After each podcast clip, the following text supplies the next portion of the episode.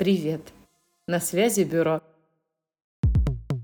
Привет, на связи Бюро. В этом выпуске мы обсудим судьбу моды в России вместе со спикерами из ее разных сфер. Я Ольга Шевченко, шеф-редактор онлайн-издания Бюро. И следующий час мы будем разбираться, какой была мода в России, как рынок чувствует себя сегодня и каким он может быть завтра. Со всех точек зрения, от истории моды до бизнеса.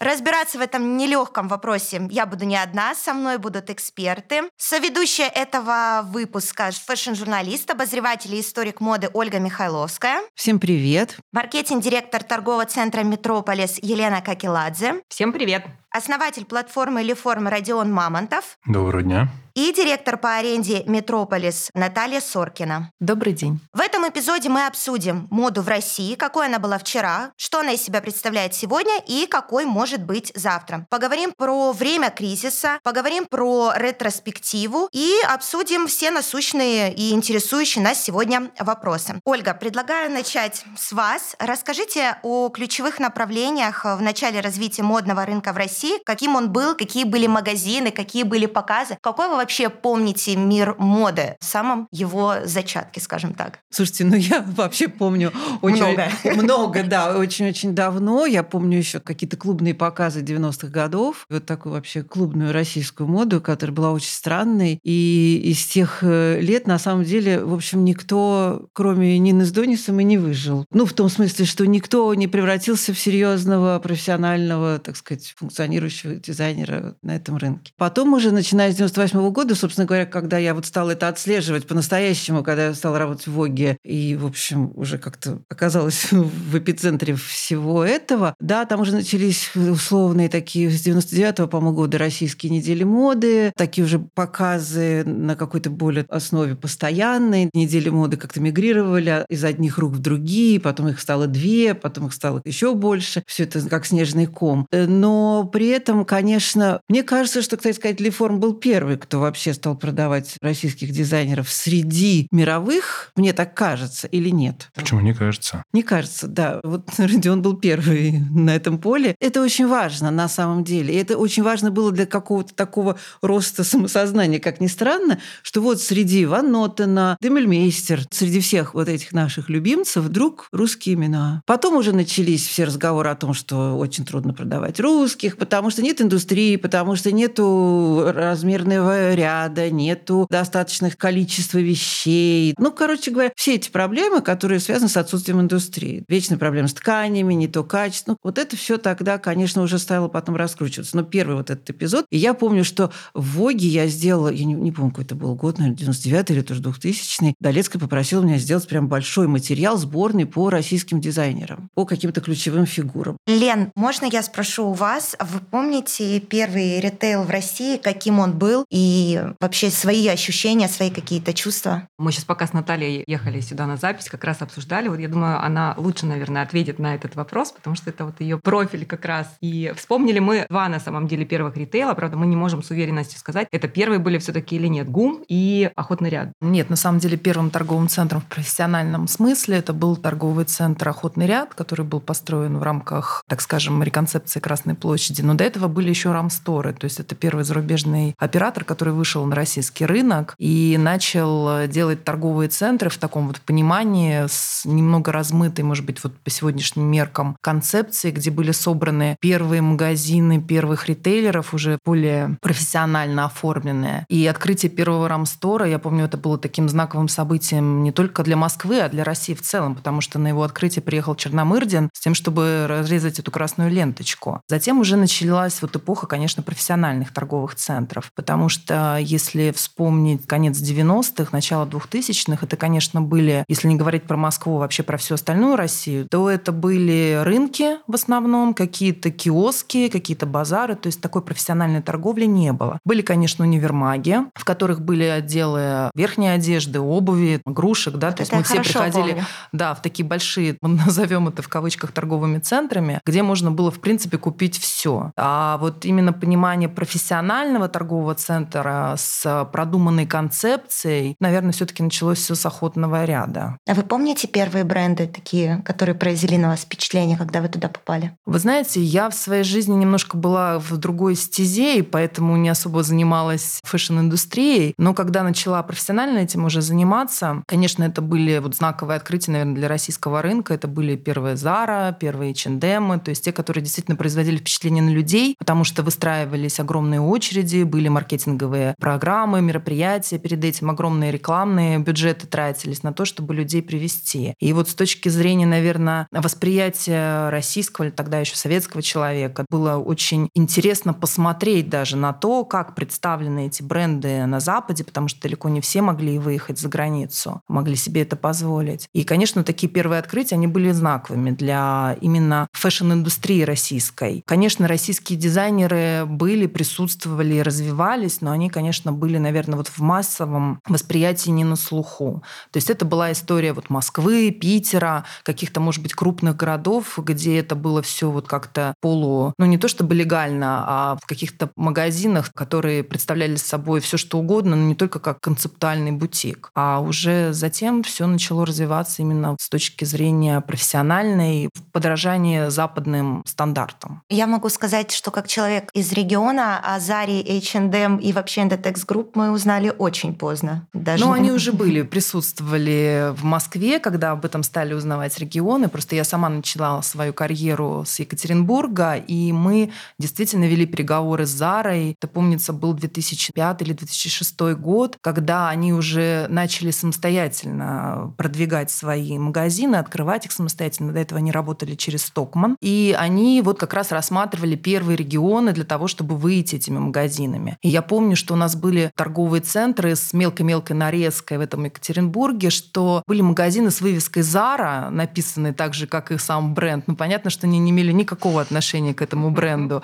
И когда мы присылали фотографии нашим московским коллегам, Zara, да, что у нас уже есть Zara, ну, на с, с усмешкой, да. Zara, конечно, реагировала очень сдержанно, с ухмылкой, но все шутили по поводу того, что можно было заработать, наверное, очень много денег, если бы можно было каким-то образом попытаться взыскать за незаконное использование бренда с тех, кто вот такие бутички маленькие открывал. А вы помните, какие условия вам Zara или H&M обозначали для того, чтобы зайти в Екатеринбург? А, ну, в Екатеринбург, вы знаете, нет, на самом деле, честно говоря, вот так вот сейчас не вспомню, но мне кажется, это все равно были Там какие-то... с площадью, по-моему, что-то в первую очередь С площадями были проблемы, потому что в тот момент торговые центры все таки не были нацелены на какой-то гигантизм, то есть это были маленькие, такие районные торговые центры, но в любом случае для любого регионального города открытие профессионального именно ТЦ всегда было событием, независимо от его размера. Поэтому это были очень сложные не в плане даже каких-то коммерческих договоренностей переговоры, а именно с точки зрения того, какие локации, как сделать, как объединить ту мелкую нарезку, которая на тот момент Им же была на планировках. Ну, они это сейчас они такие огромные. Раньше они были поменьше, но тем не менее. И я помню, что вот именно с точки зрения технической объединения, проведения всех коммуникаций уже в принципе работающем торговом центре, это вызывало определенные сложности. Но в итоге все равно договаривались, объединяли, проводили какую-то работу с тем, чтобы эти бренды приходили. Потому что, конечно, они являлись трафикообразующими брендами. То есть если ты вставишь торговый центр Зару или H&M, ну это было позже это с H&M, это был уже успех ну, торгового конечно, центра. Трафик. К тебе ну, шли другие арендаторы, они были готовы платить очень высокие ставки за, за то, чтобы здесь быть, быть в непосредственной близости, напротив, на соседнем этаже, неважно. Но они знали, что сюда придет гарантированный трафик, который потом растянется по этажам и что-то все равно купит, в том числе и у них. Сейчас это уже вопрос, наверное, сегодняшнего времени несколько иной. А сегодня борются за то, чтобы встать на место Зары или H&M. Совершенно верно. Да. Родион, тогда мы плавно переключаемся на вас. Расскажите вообще, как у вас появилась идея открыть Лиформ, какие это были первые бренды, почему были они? Как русские дизайнеры, многие, я нигде не учился. То есть, может быть,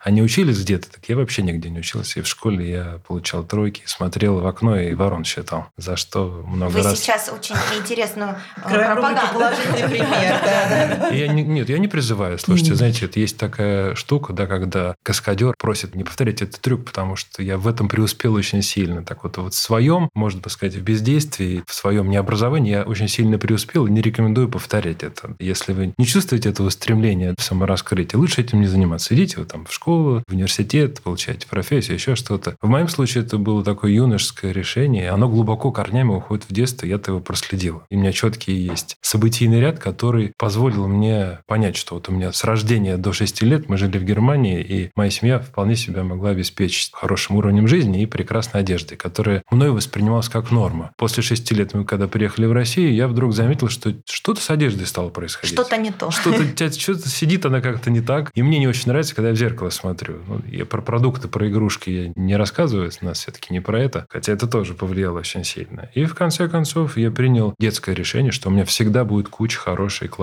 одежды. И это тогда прям в детстве было заложено. В подростковом возрасте я отследил момент, когда знакомство с девушками, с девочками, дискотеки первые. И то же самое. Для меня очень важным фактором послужило, как я выгляжу. И, конечно, мы друг у друга, ребята а как просто... они?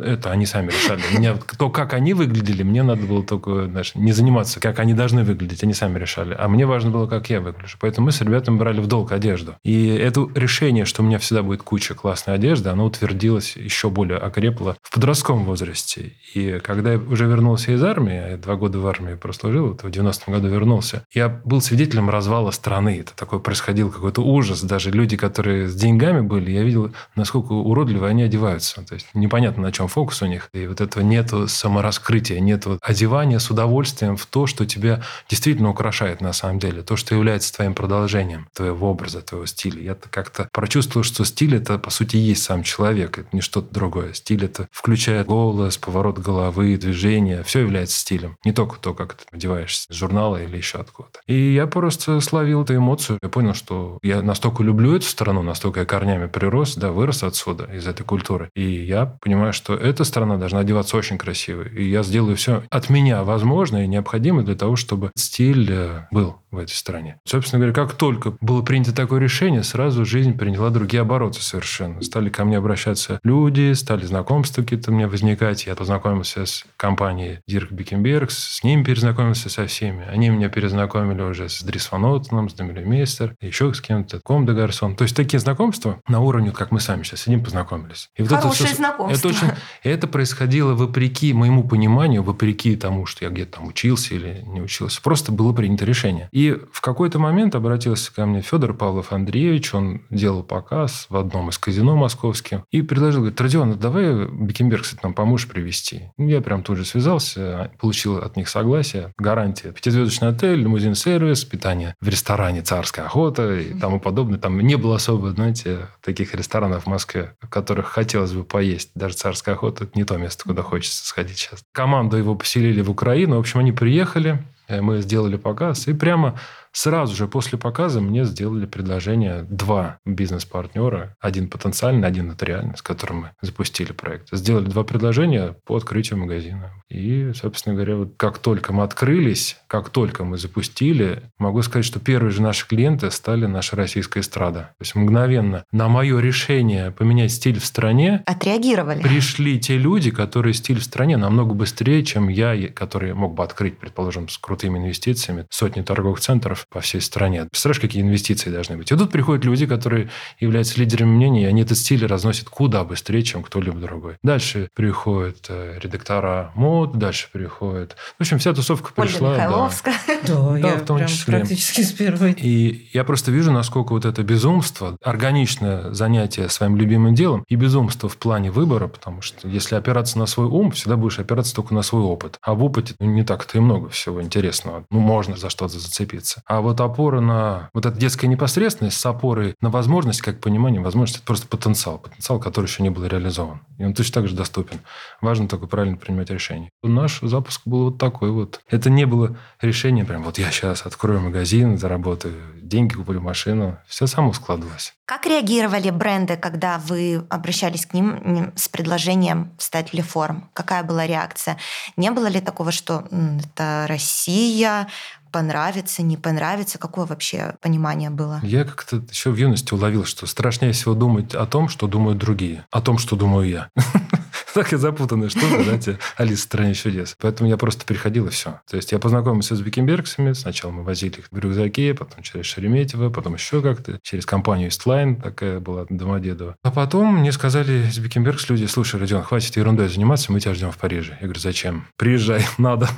В итоге я приехал в Париж, попал вот это на показ, увидел все эти модели, все известные фотографы, все редактора со всего мира, окунулся в эту атмосферу, пришел в шоу-рум, сделал заказ, и то же самое мне остальные стали дизайнеры приглашать на свои показы. И как-то я в шоурумах, помню, спрашивал, а можно я не буду ходить на показы? Можно? Я просто приду, закажу то, что мне надо. Вот точно вот обязательно надо мне приехать. Вот день, показ, потом второй день, вот эти пять дней на показы ходить, и только потом начинать работать. Я говорю, мне, мне как-то интереснее делать... Э, Работать. Э, да, да. Мне интереснее выбирать не то, что на подиуме, а то, как я вижу вас. И некоторые мне разрешили, и был такой момент, они говорили, надо же, как странно ты нас видишь. То есть Дрисванотом, да, Дрисванотом, то, как э, видели их в Леформ, их э, остальные видели по-другому. Супер, спасибо, Родион. Ольга, ну и у меня опять к вам вопрос, не опять основа. Расскажите немножечко о том, как заходил э, ВОК в Россию, немножечко о том, что собой вообще представляла медиа о моде, если вообще что-то представляла собой, когда заходил ВОК, и вот немножечко о работе в то время, что было сложно, что давалось легко, если что-то давалось. И, наверное, немножечко о том, как э, вы взаимодействовали с международными коллегами. Vogue заходил, на самом деле,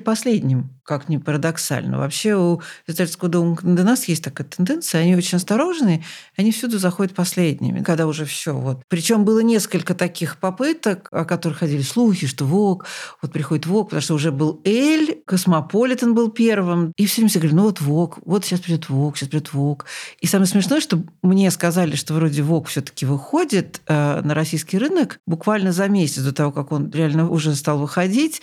И я просто рассмеялась в ответ. Я решила, что это, ну, просто, да нет, этого не будет. Но буквально через месяц мне позвонили и, значит, сказали, что вот, а я в Питере жила. Мне сказали, ну, запускается российский ВОК, приезжай. Моя история, это вообще история фантастическая, потому что я была на восьмом месяце беременности, мне сказали, нужно ехать в Лондон на стажировку перед запуском. Издательский дом Канденас тогда не продавал никакие франшизы, он открывался только сам. Полностью со своим капиталом высаживался на разные территории в разных странах. Но э, всегда нанимал почти полностью местный, так сказать, став, но очень внимательно следил за работой, назначал свой какой-то такой надсмотрщик, ну, плюс приезжали. Нас курировал английский офис лондонский, и мы должны были ехать все перед запуском на стажировку именно в Лондон. Меня уже просто не пустили, и, собственно, мы запустились. Я с пилотного номера начала работать, и мы делали вот сначала этот пилот под присмотром англичан, посылали каждую строчку, они все время приезжали, и у нас даже была так называемая editor at large, американка, которая работала в Москве, Наташа Зингер такая, которая, собственно говоря, меня и порекомендовала, потому что она читала мои тексты в журнале «Птюч», если кто помнит такой журнал. Там было несколько текстов, в частности, про бельгийских дизайнеров. Я и Наташа Зингер помню у нас на Помнишь, открытии. да?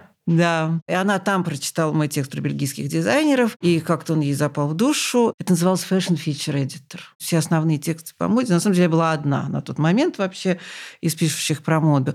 Все это было очень сложно в том смысле, что, конечно, наше начальство, вот это западное, оно, конечно, смотрело на нас как абсолютных дика- дикарей. Да, абсолютно, Индейцы. да. Я очень хорошо помню, как э, один из первых текстов в одном из первых номеров я писала про Ком де Гарсон, и наша вот эта британская начальница Анна Харви, покойная, была очень смешная, такая типичная, типичная англичанка. Ей перевели мой текст на английский язык. И она пришла ко мне, подошла к моему столу и сказала, слушай, мне перевели твой текст. Такой текст умный. Для нее это было так неожиданно. Она вдруг поняла, что как бы ну, здесь есть люди, они пишут. Да, да, и про моду, и они что-то понимают в этом, и для нее это было правда дико. Но надо сказать, что после этого как-то изменилось отношение. То есть до этого нас буквально учили, там, я не знаю, отличать... Как ручку держать. Да, да, да, буквально. Вот, а Индейцы а... умеют читать. Да, да, да, да. А тут как-то я почувствовала, что изменилось несколько отношений, но при этом довольно все это поначалу было сложно. В коммуникации. В коммуникации, да. Но зато было просто в том смысле, что это все было очень новым, и все очень хотели этим заниматься заниматься. И, конечно, глаз все работы... Да, глаз очень горел. Это было так в каком-то смысле очень романтическое время. И, опять же, для нашего западного начальства было абсолютным шоком, когда они в 8 часов видели вечера полную редакцию, да, которая никуда не уходила. И она сама мне, вот наша Анна говорила, она говорит, ты не понимаешь, просто у нас без пяти шесть у лифта очередь. в стоит очередь.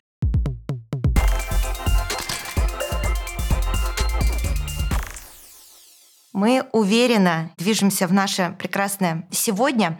И хотелось поговорить сейчас о том, как мы вообще переживаем сегодняшние времена и что мы можем сделать сегодня для того, чтобы все прекрасные 20 лет, которые мы трудились и все наши усилия прикладывали на то, чтобы сделать российскую моду действительно частью большой индустрии, не прошли зря. И предлагаю начать тогда с Родиона, который, может быть, нам расскажет о том, как сегодня у него обстоят дела с поставщиками, с покупателями и вообще как какие настроения, в принципе, у вас лично? Ну, у меня очень хорошее настроение всегда. Я пробовал все другие настроения, мне они не понравились, и я остановился на этом. Мне нравится, что вы продолжаете гнуть свою линию. Я даже в любое время. Да, да. Это, кстати, очень удобно. Более того, для меня это слово «сегодня», сегодняшняя мода, это не отрезок, как вот вы, может быть, у нас есть отрезок, который мы до этого проговаривали, но, скорее всего, вырежут. Он на то и отрезок.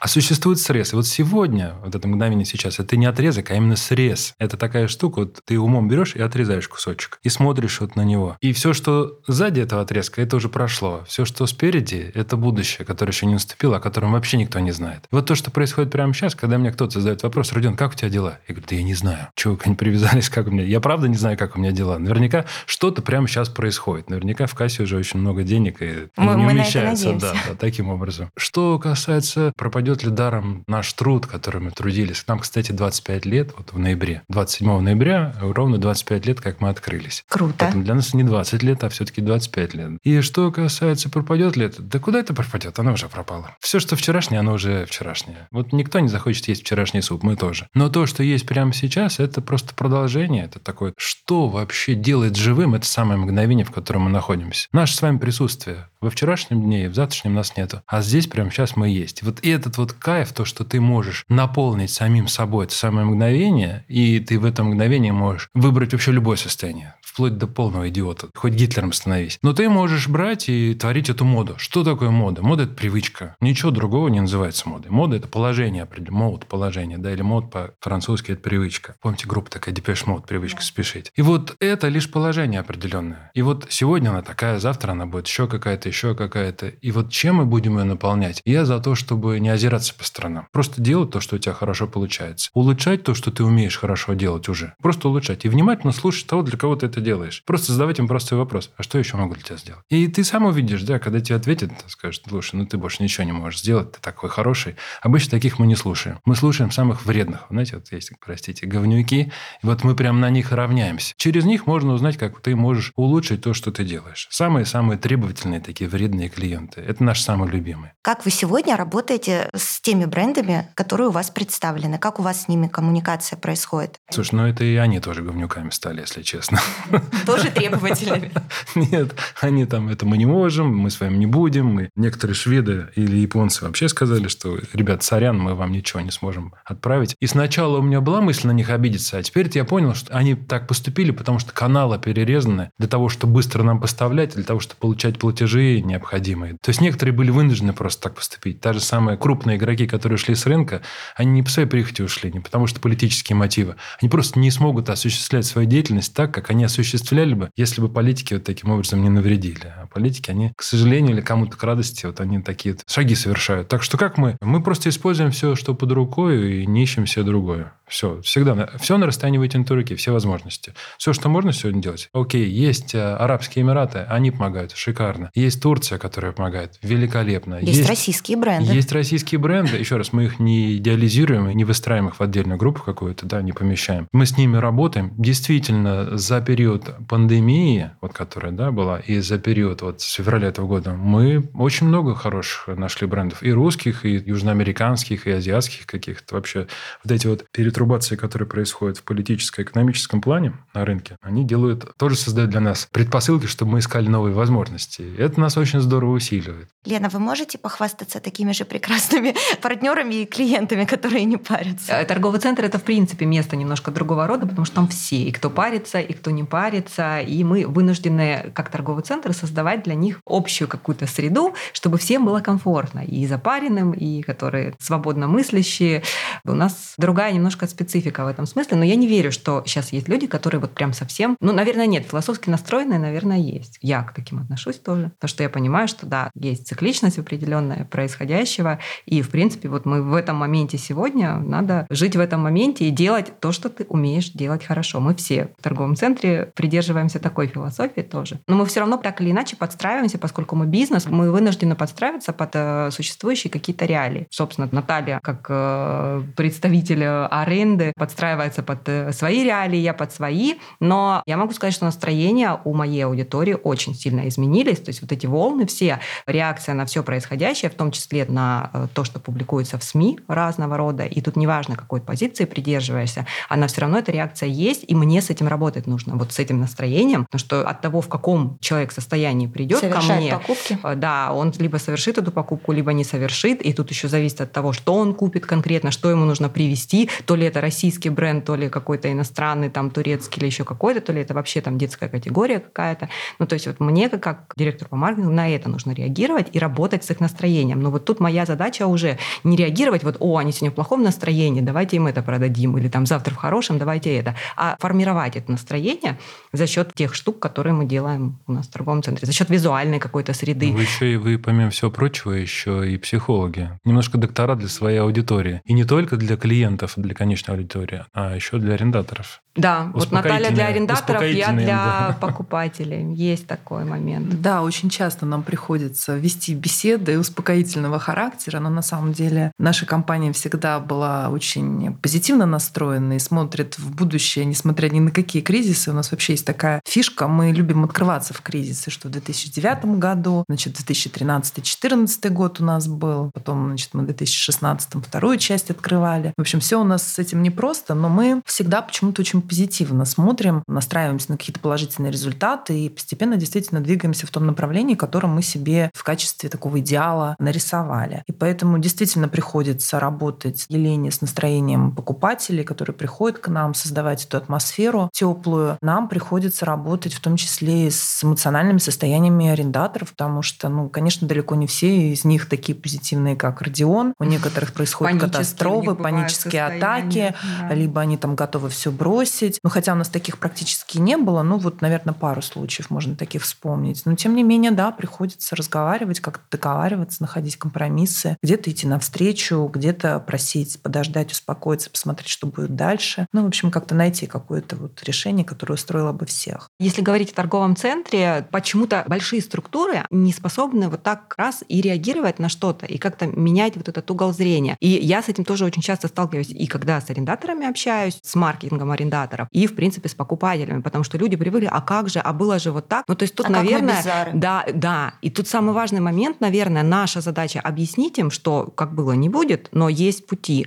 И им самим тоже принять этот факт, что не надо оглядываться на то, что было, потому что, как правильно сказал Родион, то, что было вчера, уже прошло Уже и уже вчера. устарело. Да. И вот сейчас ситуация 100% уверена такая, что мы вообще не должны смотреть на то, как что-то было, и не должны опираться на вот тот предыдущий опыт. Это для всех сейчас для нас новая история, и мы поэтому должны, наверное, как-то по-другому вообще посмотреть. Лен, я бы хотела у вас спросить по поводу локальных брендов, как вы с ними работаете. Понятно, что сейчас больше наплыв, но есть ли у вас какие-то определенные лайфхаки, может быть, по работе именно с локальными брендами, потому что все равно по большей части мы привыкли общаться с западными партнерами, коллегами, и у них свой подход, а у русских свой путь и свой подход. Вот есть ли у вас какие-то свои методы работы и вообще как у вас выстраивается сейчас коммуникация с брендами? Поскольку в прямой коммуникации с брендами находится Наталья, она лучше ответит, но я могу сказать, что поскольку мы сейчас имели такой опыт общения в рамках нашего маркетингового мероприятия .ру, которое будет 19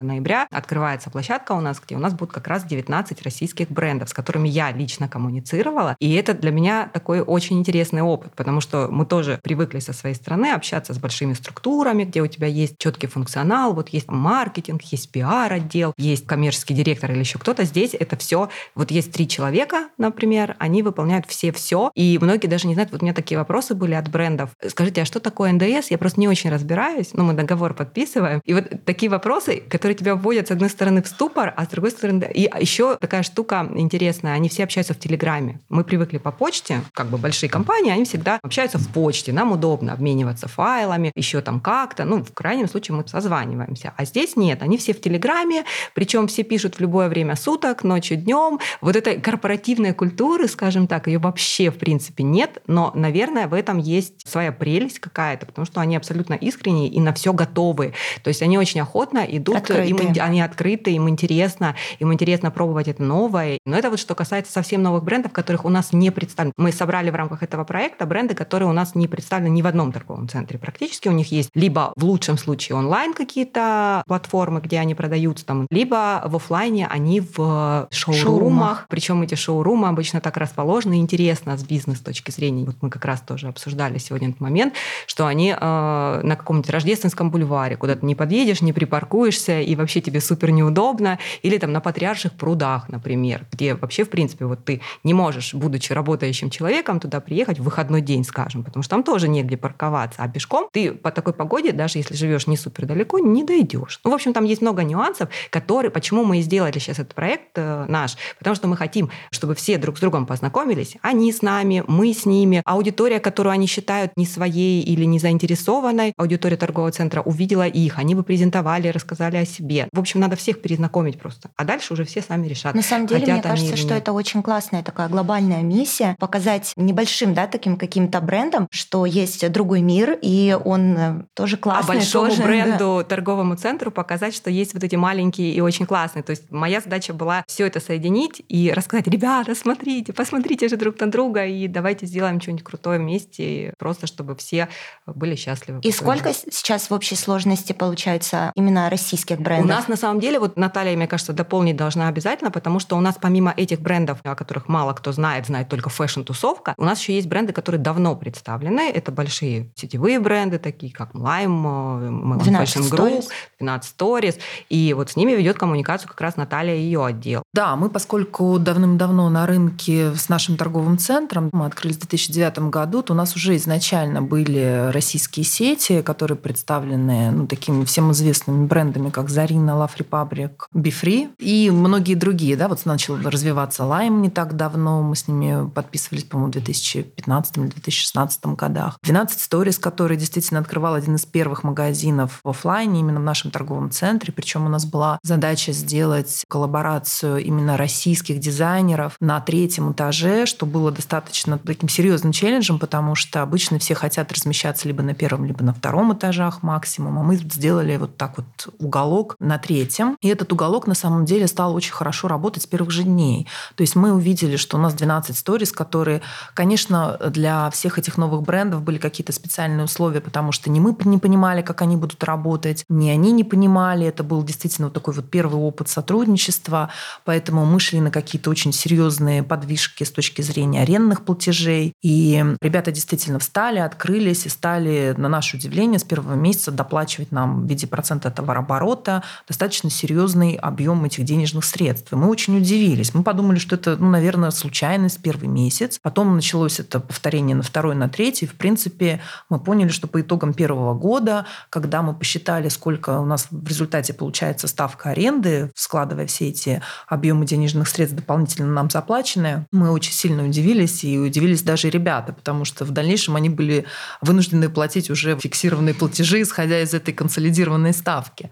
Но, тем не менее, это им не мешало прекрасно работать. И более того, они даже потом приняли решение параллельно открыть еще один магазин в том же самом нашем торговом центре и работали двумя магазинами определенное время, наверное, года полтора. Поэтому, конечно, если говорить изначально, то, наверное, все торговые центры, так или иначе, которые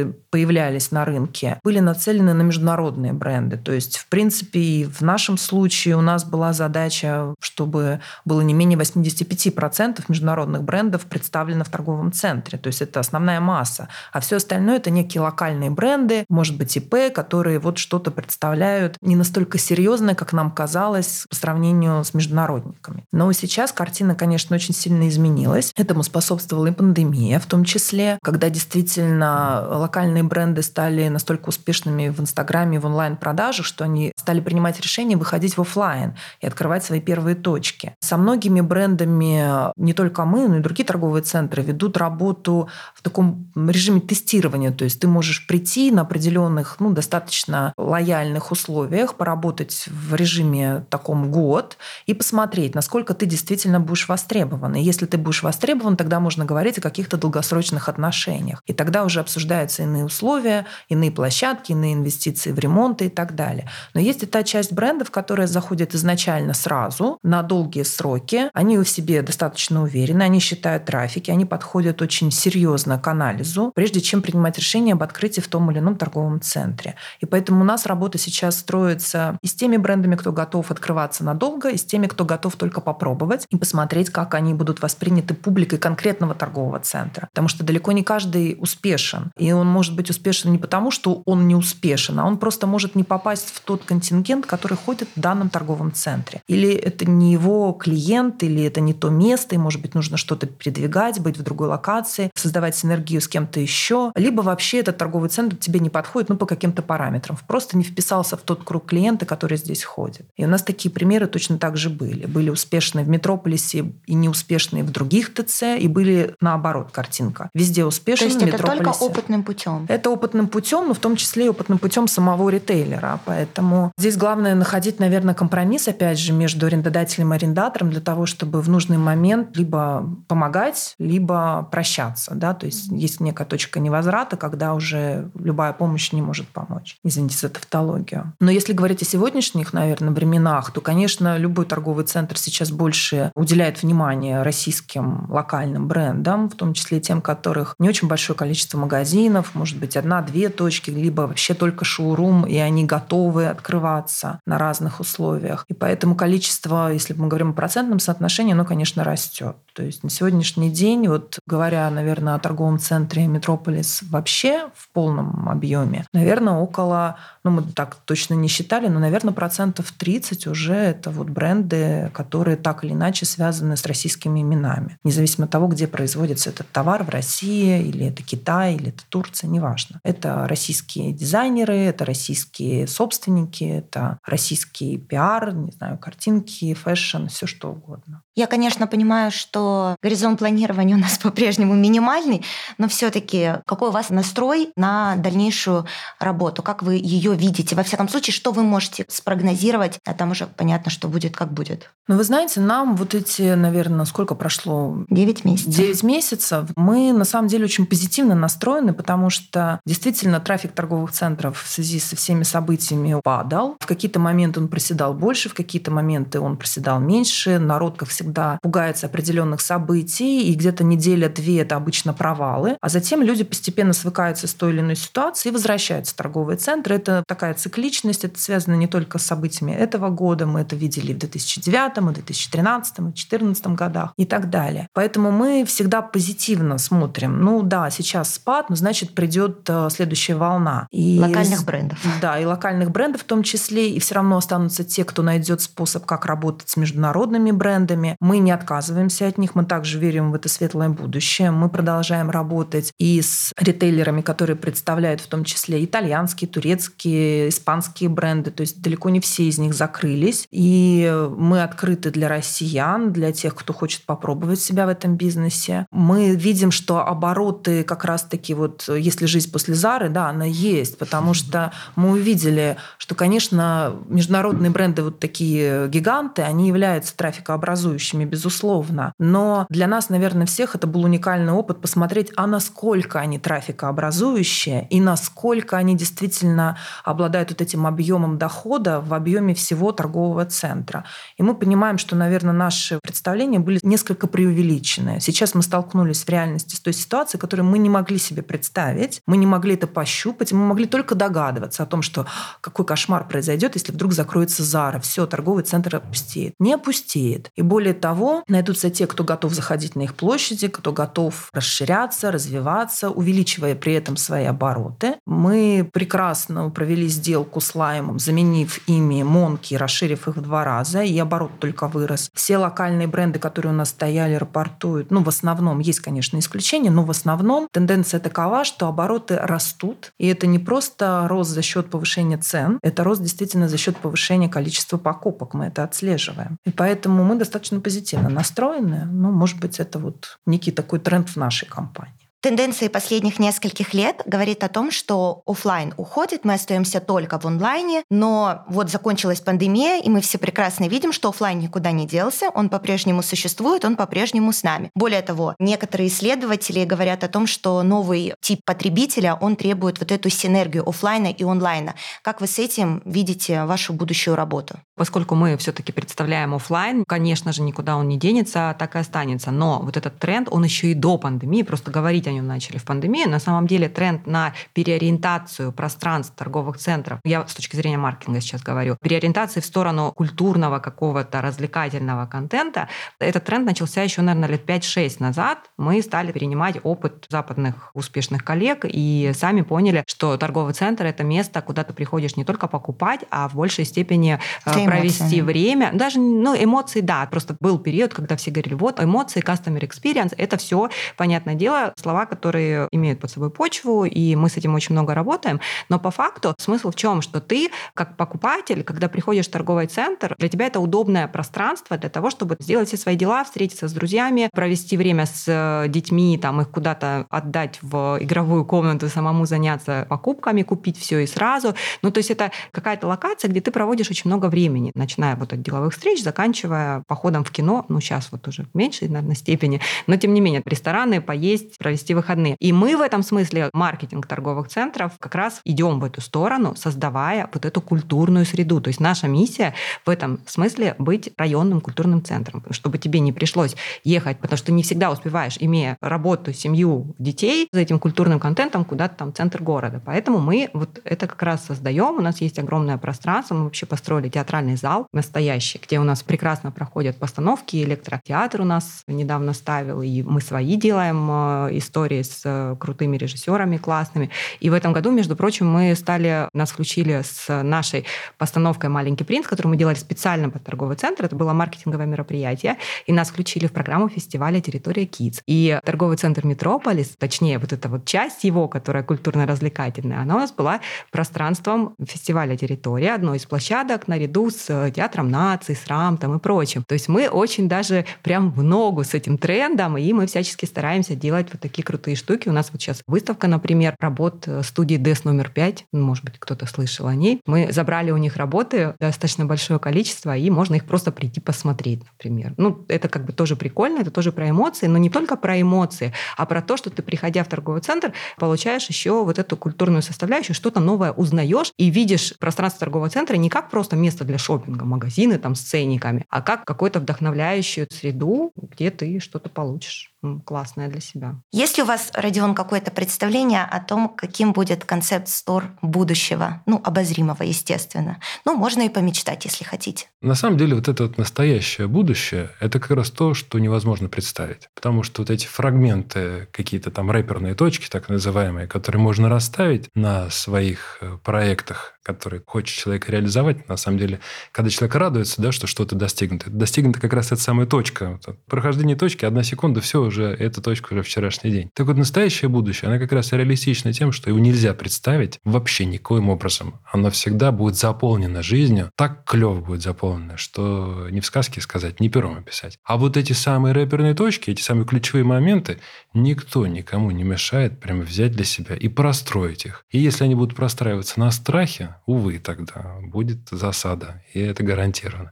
Если они будут на трезвом подходе, да, именно на том, что тебе действительно надо, смотрите, многие люди часто э, повторяют одну и ту же ошибку. Они говорят, например, мне сегодня сказали в одном месте, давайте мы возьмем ваши перчатки, главное, чтобы вы их не забыли. Нет, главное, чтобы я их забрал. Чувствуете разницу? Да. Потому что фокус внимания, когда ты говоришь, главное, чтобы ты не забыл, ты боишься, что ты что-то сделаешь не то, что надо. А я говорю, главное, чтобы я забрал. И я не боюсь, я просто возьму это и заберу все эти вещи. Также и в построении будущего, когда происходит это целеполагание. Проект, открываешь бизнес, какой-то проект, концепт, стор. Тебе надо четко построить его на тех точках, которые тебе нужны, а, твоему клиенту нужны, Б. Твоим партнерам нужны, твоей команде нужны, твоему государству нужны, ну, в целом миру этому. Здесь все зависит от того, насколько масштаб влияния той личности, которая будет запускать проект. От этого можно отталкиваться. ВОК – это один масштаб влияния, они просто всю планету захватывают вот в области мира. Торговый центр, да, это очень мощный торговый центр. Нельзя сказать, что он районный, потому что я помню, когда открылся Метрополис, моя супруга ехала, мы в центре живем, мы ехали туда, садились и там с детьми покупали какие-то одежду, ходили по каким-то детским центрам, центром. Не могу сказать про себя, что я большой любитель вообще всего по отдельности, но я люблю все вместе, да. Мне нравится, что происходят эти перемены. Вижу ли то, что у нас будет все здорово, поверьте, будет намного лучше, чем я себе способен это сегодня представить. Спасибо. Ольга, мы все прекрасно хорошо знаем, что у вас есть э, бренд, фронт, ваш проект, который проект, собрал да. в себя все бренды интересные, локальные, которые вы сами с Женей Филипповой отбираете. У вас очень интересная селекция. Вы не так давно начали начали работу в этом направлении, но вместе с тем у вас уже есть определенный пул дизайнеров, с которыми вы работаете, которые с вами постоянно. Вот как вы сегодня с ними коммуницируете? И вообще, как э, ну, вы можете себе наметить э, дальнейшее развитие не только фронта, но и, в принципе, локальных брендов? Получится ли у нас вообще в связи со всеми этими условиями создать свою индустрию? Дело в том, что индустрия все-таки, конечно, это немножко другая индустрия, это какая-то часть народного хозяйства. И тут, конечно, все равно очень важно, как государство будет на все это реагировать. Поэтому мы не можем, ни я, никто здесь присутствует, безусловно, не может говорить про индустрию. Надо надеяться, что какую-то индустрию все-таки государство сумеет выстроить с помощью всех этих частных предприятий. Но тем не менее, поэтому я, конечно, не могу говорить про индустрию. А что касается брендов, мы совсем маленькие, крошечные, потому что у нас очень такой специфический подход. Мы выбираем только тех, кто работает с какой-то этнографической, национальной, культурной культурной традиции. Да? Таких, в принципе, ну, довольно сейчас много, как ни странно, стало. Но все равно это не может иметь отношение прямо вот к индустрии индустрии. Но, тем не менее, даже за те два года, что мы работаем, мы выбираем дизайнеров из России, из постсоветского пространства. Да, то есть Узбекистан, Киргизия. Мы понимаем, что даже за это время у людей немножко все таки меняется вообще представление о самой профессии, о том, как к этому подходить именно с точки зрения ну, той самой индустрии, пусть на каком-то совсем таком микроскопическом уровне. Плюс ко всему, конечно, вообще общемировая тенденция, как ни странно, сейчас очень сильно играет нам на руку. В каком смысле? В том смысле, что если раньше, как раз про российские бренды говорили, ну вот, они все маленькие, вот у них вечная проблема, что нельзя сделать большую партию, потому что не хватает тканей, того, всего, все это делается как-то немножко на коленках, да, а все должно масштабироваться, приобретать серьезные масштабы и так далее, для того, чтобы это действительно было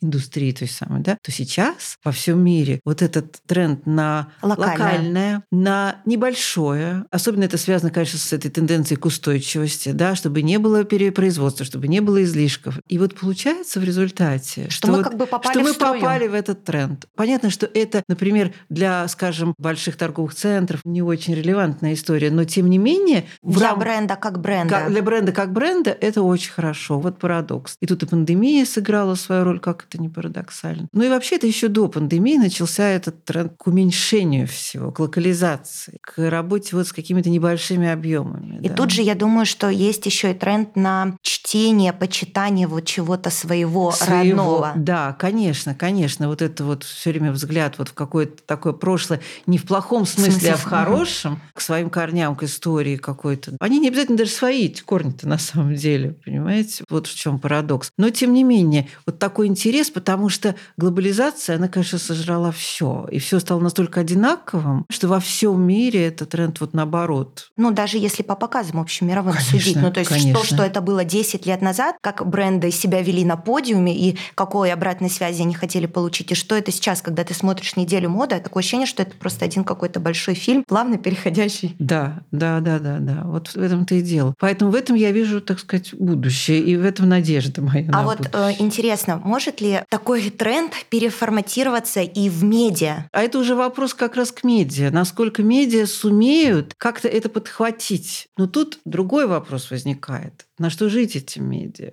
понимаете? Вот в чем дело. На развивающиеся да, локальные бренды. Да, смогут ли эти развивающиеся крошечные локальные бренды поддержать медиа? Дать вот, тот объем. Да, вот это вопрос. Ну, да. то есть я согласна, потому что получилось, что мы как бы вот за 20 лет с приходом международных брендов почерпнули этот классный опыт, мы научились делать хорошие журналы, да, да. мы видим, как работают западные коллеги с диджиталом, и теперь у нас есть вот эти все прекрасные ресурсы, но, к сожалению, для того, чтобы это реализовывать и да, да нужны, нам нужны опять же ресурсы, да, но уже да, другого плана. Да, да, но тут опять же смотрим на опыт западных коллег и понимаем, что в то время как стали плохи дела, будем откровенны, у крупных корпораций, да, у издательского дома Канденаст, у Хёрст, у всех, кто Надо вот этих на больших, держалась. да, а ведь такие небольшие издания, такие более Кулуарные. альтернативные, такие как там Face, ID, Dazed, они-то процветают. Они процветают, у них-то все хорошо. Насколько у тех падение, настолько у этих все нормально, потому что они маленькие, они не корпорации.